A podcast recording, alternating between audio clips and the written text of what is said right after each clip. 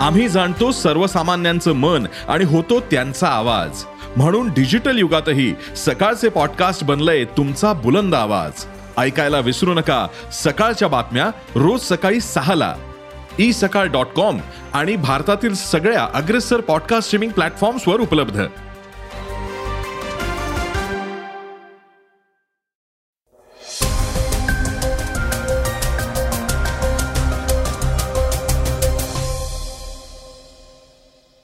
श्रोतेहो नमस्कार. मी अनिरुद्ध गद्रे. आता आपण ऐकणार आहोत आजचं सकाळचं पॉडकास्ट दोन दिवसांपूर्वी बी आर एस आणि एम आय एमला हलक्यात घेण्याची चूक करू नका असा इशारा विरोधी पक्षनेते अजित पवार यांनी दिला होता. आता सोलापूरमधून मोठी बातमी समोर आली आहे. काही दिवसांपासून राष्ट्रवादी पक्षातील वाद चव्हाट्यावर येऊ लागलेत. पक्षाचे सर्वेसर्वा शरद पवार यांच्या राजीनामा नाट्यानंतर अजित पवार यांच्या नाराजीच्या चर्चेला उधाण आलंय.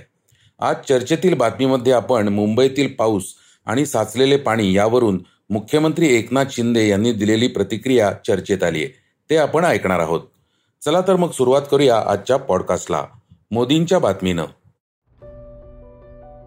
पंतप्रधान नरेंद्र मोदी यांचा दोन दिवसांचा इजिप्त दौरा त्यांच्या अमेरिका दौऱ्यानंतरही अत्यंत महत्त्वाचा मानला जातोय.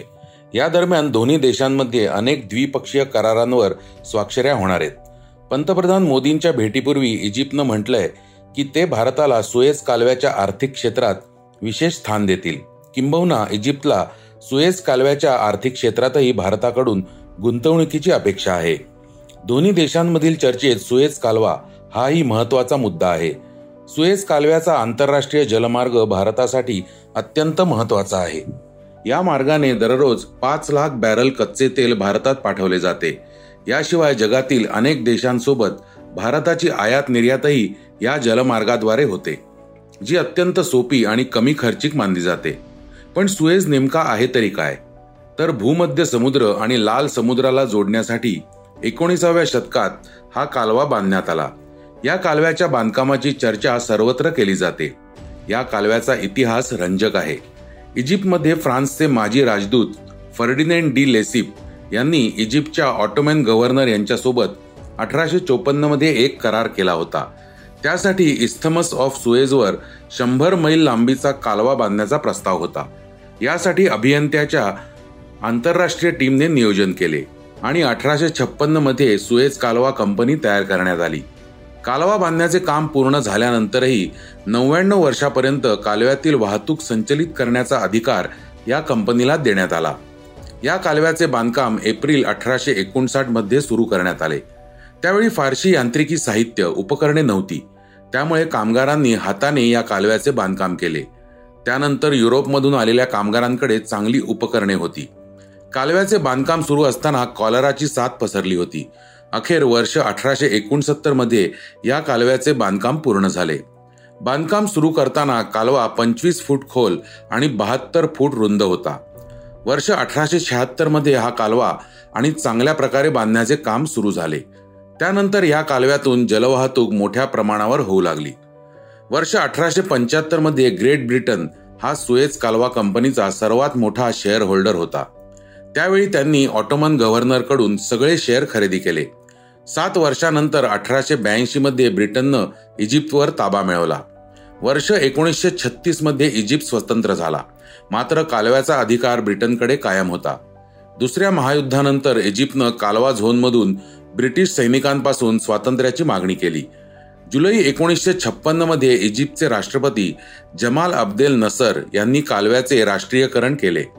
टोलच्या माध्यमातून नाईल नदीवर बांधण्यात आलेल्या मोठ्या धरणाचा खर्च भागवता येईल असा त्यांचा होरा होता. भारतासाठी सुएज कालवा किती महत्त्वाचा आहे? युरोपीय देशांशी भारताचे जुने आणि चांगले व्यापारी संबंध आहेत. परंतु आफ्रिकन खंडामुळे दोन्ही प्रदेशांमधील सागरी मार्गानं वाहतुकीचा मार्ग लांबला. यात खूप वेळ जाऊ लागला. पण सुएज कालवा उघडल्यानंतर ब्रिटन आणि भारतातील अंतर सुमारे साडेचार हजार मैलांनी कमी झाले.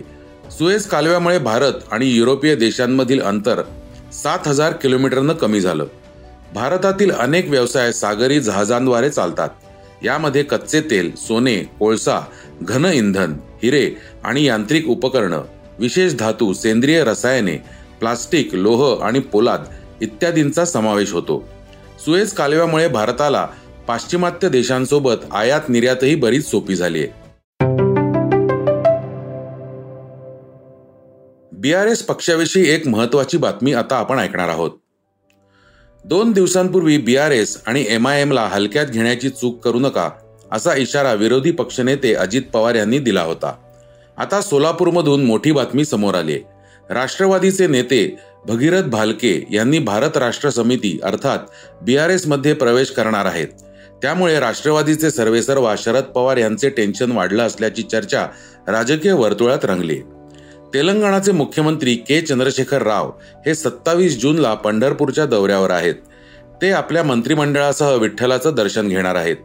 याच वेळी के चंद्रशेखर राव यांच्या उपस्थितीमध्ये भगीरथ भालके हे आपल्या हजारो कार्यकर्त्यांसह बी आर एसमध्ये प्रवेश करणार आहेत. राष्ट्रवादीचे अध्यक्ष शरद पवार यांच्या सोलापूर दौऱ्यापासून भगीरथ भालके हे पक्षावर नाराज असल्याचं बोललं जात होतं. पवार यांनी अप्रत्यक्षरित्या अभिजित पाटील यांना उमेदवारी देण्याचे संकेत दिले होते. तेव्हापासून भगीरथ भालके हे राष्ट्रवादीवर नाराज होते. ते बी आर एसच्या वाटेवर असल्याची चर्चा सुरू होती. अखेर त्यांनी आता बी आर एसमध्ये प्रवेश करण्याचा निर्णय घेतलाय. महाराष्ट्रातील तीनशे जण बी आर एस पक्षात प्रवेश करणार असल्याचा दावा पक्षानं केलाय. प्रवेश करणाऱ्यांमध्ये भाजप आणि शिवसेनेतील नगरसेवक आणि आमदारांचाही समावेश असल्याचा दावा पक्षाचे महाराष्ट्र प्रभारी अशांत नागरी रेड्डी यांनी केलाय. सत्ताधारी शिवसेना भाजपच्या आमदार नगरसेवकांचा देखील आमच्या संपर्कात असल्याचं रेड्डी यांनी सांगितलंय. जयंत पाटलांविषयीची एक महत्वाची बातमी आता समोर आली ते आपण ऐकणार आहोत. काही दिवसांपासून राष्ट्रवादी पक्षातील वाद चव्हाट्यावर येऊ लागलेत. पक्षाचे सर्वेसर्वा शरद पवार यांच्या राजीनामा नाट्यानंतर अजित पवार यांच्या नाराजीच्या चर्चेला उधाण आलंय. अशातच पक्षाच्या कार्याध्यक्ष पदाच्या नावाच्या घोषणेनंतर अजित पवार यांनी उघडपणे नाराजी बोलून दाखवली दरम्यान पक्षाचे प्रदेशाध्यक्ष जयंत पाटील राष्ट्रवादी सोडणार अशी चर्चा रंगली या संदर्भात दहा प्रमुख कारणं देखील समोर आलीत. अजित पवार यांनी पक्ष संघटनेत जबाबदारी देण्याची मागणी केल्यानंतर त्यांनी प्रदेशाध्यक्ष पदावर दावा केला असल्याचं म्हटलं जात आहे. जयंत पाटील मागील पाच वर्षांपासून प्रदेशाध्यक्ष पदावर आहेत. प्रत्येकी तीन वर्षानंतर पद बदलण्याची पक्षाच्या घटनेत तरतूद आहे. त्यामुळे अजित पवार यांनी पक्ष संघटनेत जबाबदारी मागितली असल्याचे म्हटलं जात आहे. भाजपने जयंत पाटील राष्ट्रवादी सोडणार असल्याचा दावा केलाय. या संदर्भात दहा प्रमुख कारणं समोर आलीत. पहिलं कारण शरद पवार यांनी दोन हजार एकोणीस नंतर जयंत पाटील यांना झुलवत ठेवलं. कधी काळी गृहमंत्रीपद भूषवलेल्या जयंत पाटील यांना गृहमंत्रीपद देण्याऐवजी जलसंधारण मंत्रीपद दिलं. ही जयंत पाटील यांची नाचक्की होती. दुसरे कारण राष्ट्रवादीत दोन गट आहेत. एक सुप्रिया सुळे यांचा आणि दुसरा अजित पवार यांचा. जयंत पाटील ह्या दोन्ही गटाचे नाहीयेत. त्यामुळे त्यांचं राष्ट्रवादीतील भविष्य अंधारातच राहिलं. तिसरे कारण जयंत पाटील हे महत्वाकांक्षी नेते आहेत पण त्यांना आपण केवळ नामधारी प्रदेशाध्यक्ष असल्याचं वाटतंय.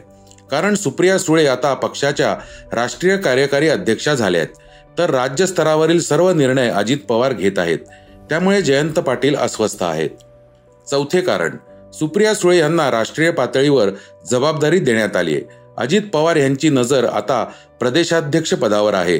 प्रदेशाध्यक्ष पद अजित पवारांकडे गेलं तर जयंत पाटील जाणार कुठे? पाचवे कारण महाविकास आघाडी सरकार कोसळल्यानंतर जयंत पाटील यांना विरोधी पक्षनेतेपद दिलं जाऊ शकलं असतं. पण शरद पवार यांनी तसं केलं नाही. सहावं कारण पवार यांनी पक्षातील दोन्ही गटांना खुश केलं. सुप्रिया सुळे यांना कार्यकारी अध्यक्ष केलंय. तर प्रफुल्ल पटेल यांनाही कार्यकारी अध्यक्ष केलंय. प्रफुल्ल पटेल हे अजित पवारांच्या जवळचे आहेत. ही निवड करताना जयंत पाटील यांचा विचार झाला नाही. सातवे कारण पवार यांनी राजकारणातून पूर्णपणे निवृत्ती घेतली तर जयंत पाटील हे त्यांच्यापेक्षा ज्युनियर असलेल्या सुप्रिया सुळे आणि अजित पवार यांच्या हाताखाली कसे काम करतील? आठवे कारण पाटील यांना आपला मुलगा प्रतीक पाटील ह्याला राजकारणात आणायचंय. त्यासाठी त्यांना मुलाला राजाराम बापू साखर कारखान्याचा अध्यक्षही केलाय. पण शरद पवार यांच्याकडून जयंत पाटील यांना काहीच प्रतिसाद मिळताना दिसत नाहीये. नववे कारण पवार यांनी अजित पवार यांचे चिरंजीव पार्थ पवार यांच्याकडे कोणतीही संघटनात्मक जबाबदारी दिलेली नाही. मग जयंत पाटील यांच्या मुलाला काय मिळणार? दहावे कारण त्यामुळे जयंत पाटील यांना राष्ट्रवादीत आपलं आणि मुलाचं भवितव्य दिसत नाहीये. शरद पवार यांच्या राजीनाम्याच्या वेळी जयंत पाटील यांनी भलेही रडण्याचा ड्रामा केला असेल पण वास्तविक जयंत पाटील राष्ट्रवादीत वैतागलेत. त्यामुळेच ते लवकरच पक्षाला सोडचिठ्ठी देऊ शकतात.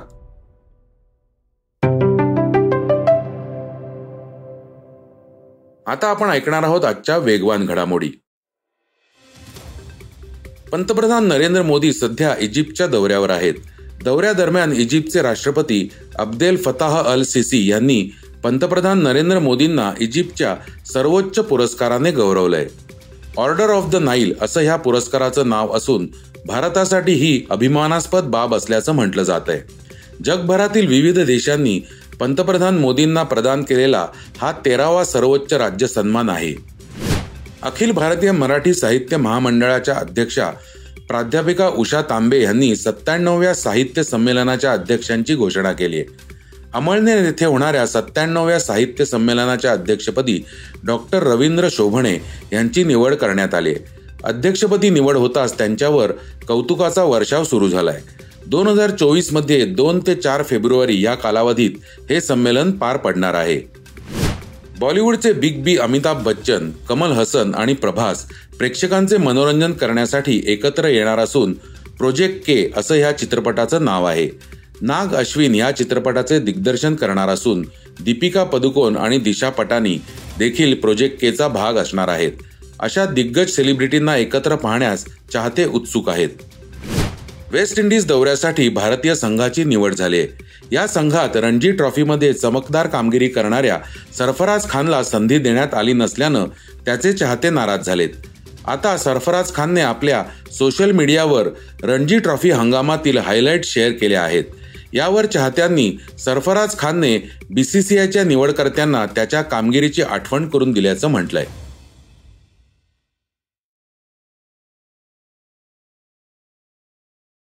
आता आपण ऐकणार आहोत आजची चर्चेतली बातमी. पहिल्याच पावसानं मुंबईकरांना मोठ्या समस्येला सामोरं जावं लागलंय. त्यांची नेहमीप्रमाणे त्रेधा तिरपीट उडाली तर पावसाळ्यापूर्वी मुंबईत करण्यात आलेल्या नालेसफाईच्या कामावर कोट्यवधी रुपये खर्च करण्यात आलेत. मात्र ह्या कामात मोठ्या प्रमाणात भ्रष्टाचार व महापालिका प्रशासनाचा हलगर्जीपणा झाल्याचं दिसून येतंय. पहिल्याच पावसात मुंबईतील अनेक सखल भागांमध्ये पावसाचे पाणी साचलंय. पावसाळ्यापूर्वी झालेल्या नालेसफाईवरून पुन्हा एकदा राज्यातील राजकारण तापण्याची शक्यता आहे. याला कोण जबाबदार आहे असा प्रश्न काँग्रेसने केलाय. दरम्यान मुख्यमंत्री एकनाथ शिंदे यांनी पावसाळा सुरू होण्यापूर्वी मुंबईतील प्रमुख नाल्यांची सफाईची पाहणी केली होती. तर श्रोते हो हे होतं आजचं सकाळचं पॉडकास्ट आजचं सकाळचं पॉडकास्ट तुम्हाला कसं वाटलं हे आम्हाला सांगायला विसरू नका. यूट्यूबवर देखील तुम्ही सकाळचं पॉडकास्ट ऐकू शकता. त्यावरील तुमच्या प्रतिक्रिया सूचना आमच्यापर्यंत जरूर पोहोचवा. आणि सगळ्यात महत्वाचं म्हणजे सकाळचं पॉडकास्ट तुमच्या मित्रांना कुटुंबियांना नक्की शेअर करा. उद्या पुन्हा भेटूयात. धन्यवाद. वाचा बघा आणि आता ऐका आणखी बातम्या. ई सकाळ डॉट कॉम वर. तुम्ही हा पॉडकास्ट ई सकाळच्या वेबसाईट आणि ऍप वर सुद्धा ऐकू शकता. विसरू नका या पॉडकास्टला आपल्या आवडीच्या पॉडकास्ट ऍप वर सबस्क्राईब किंवा फॉलो करायला.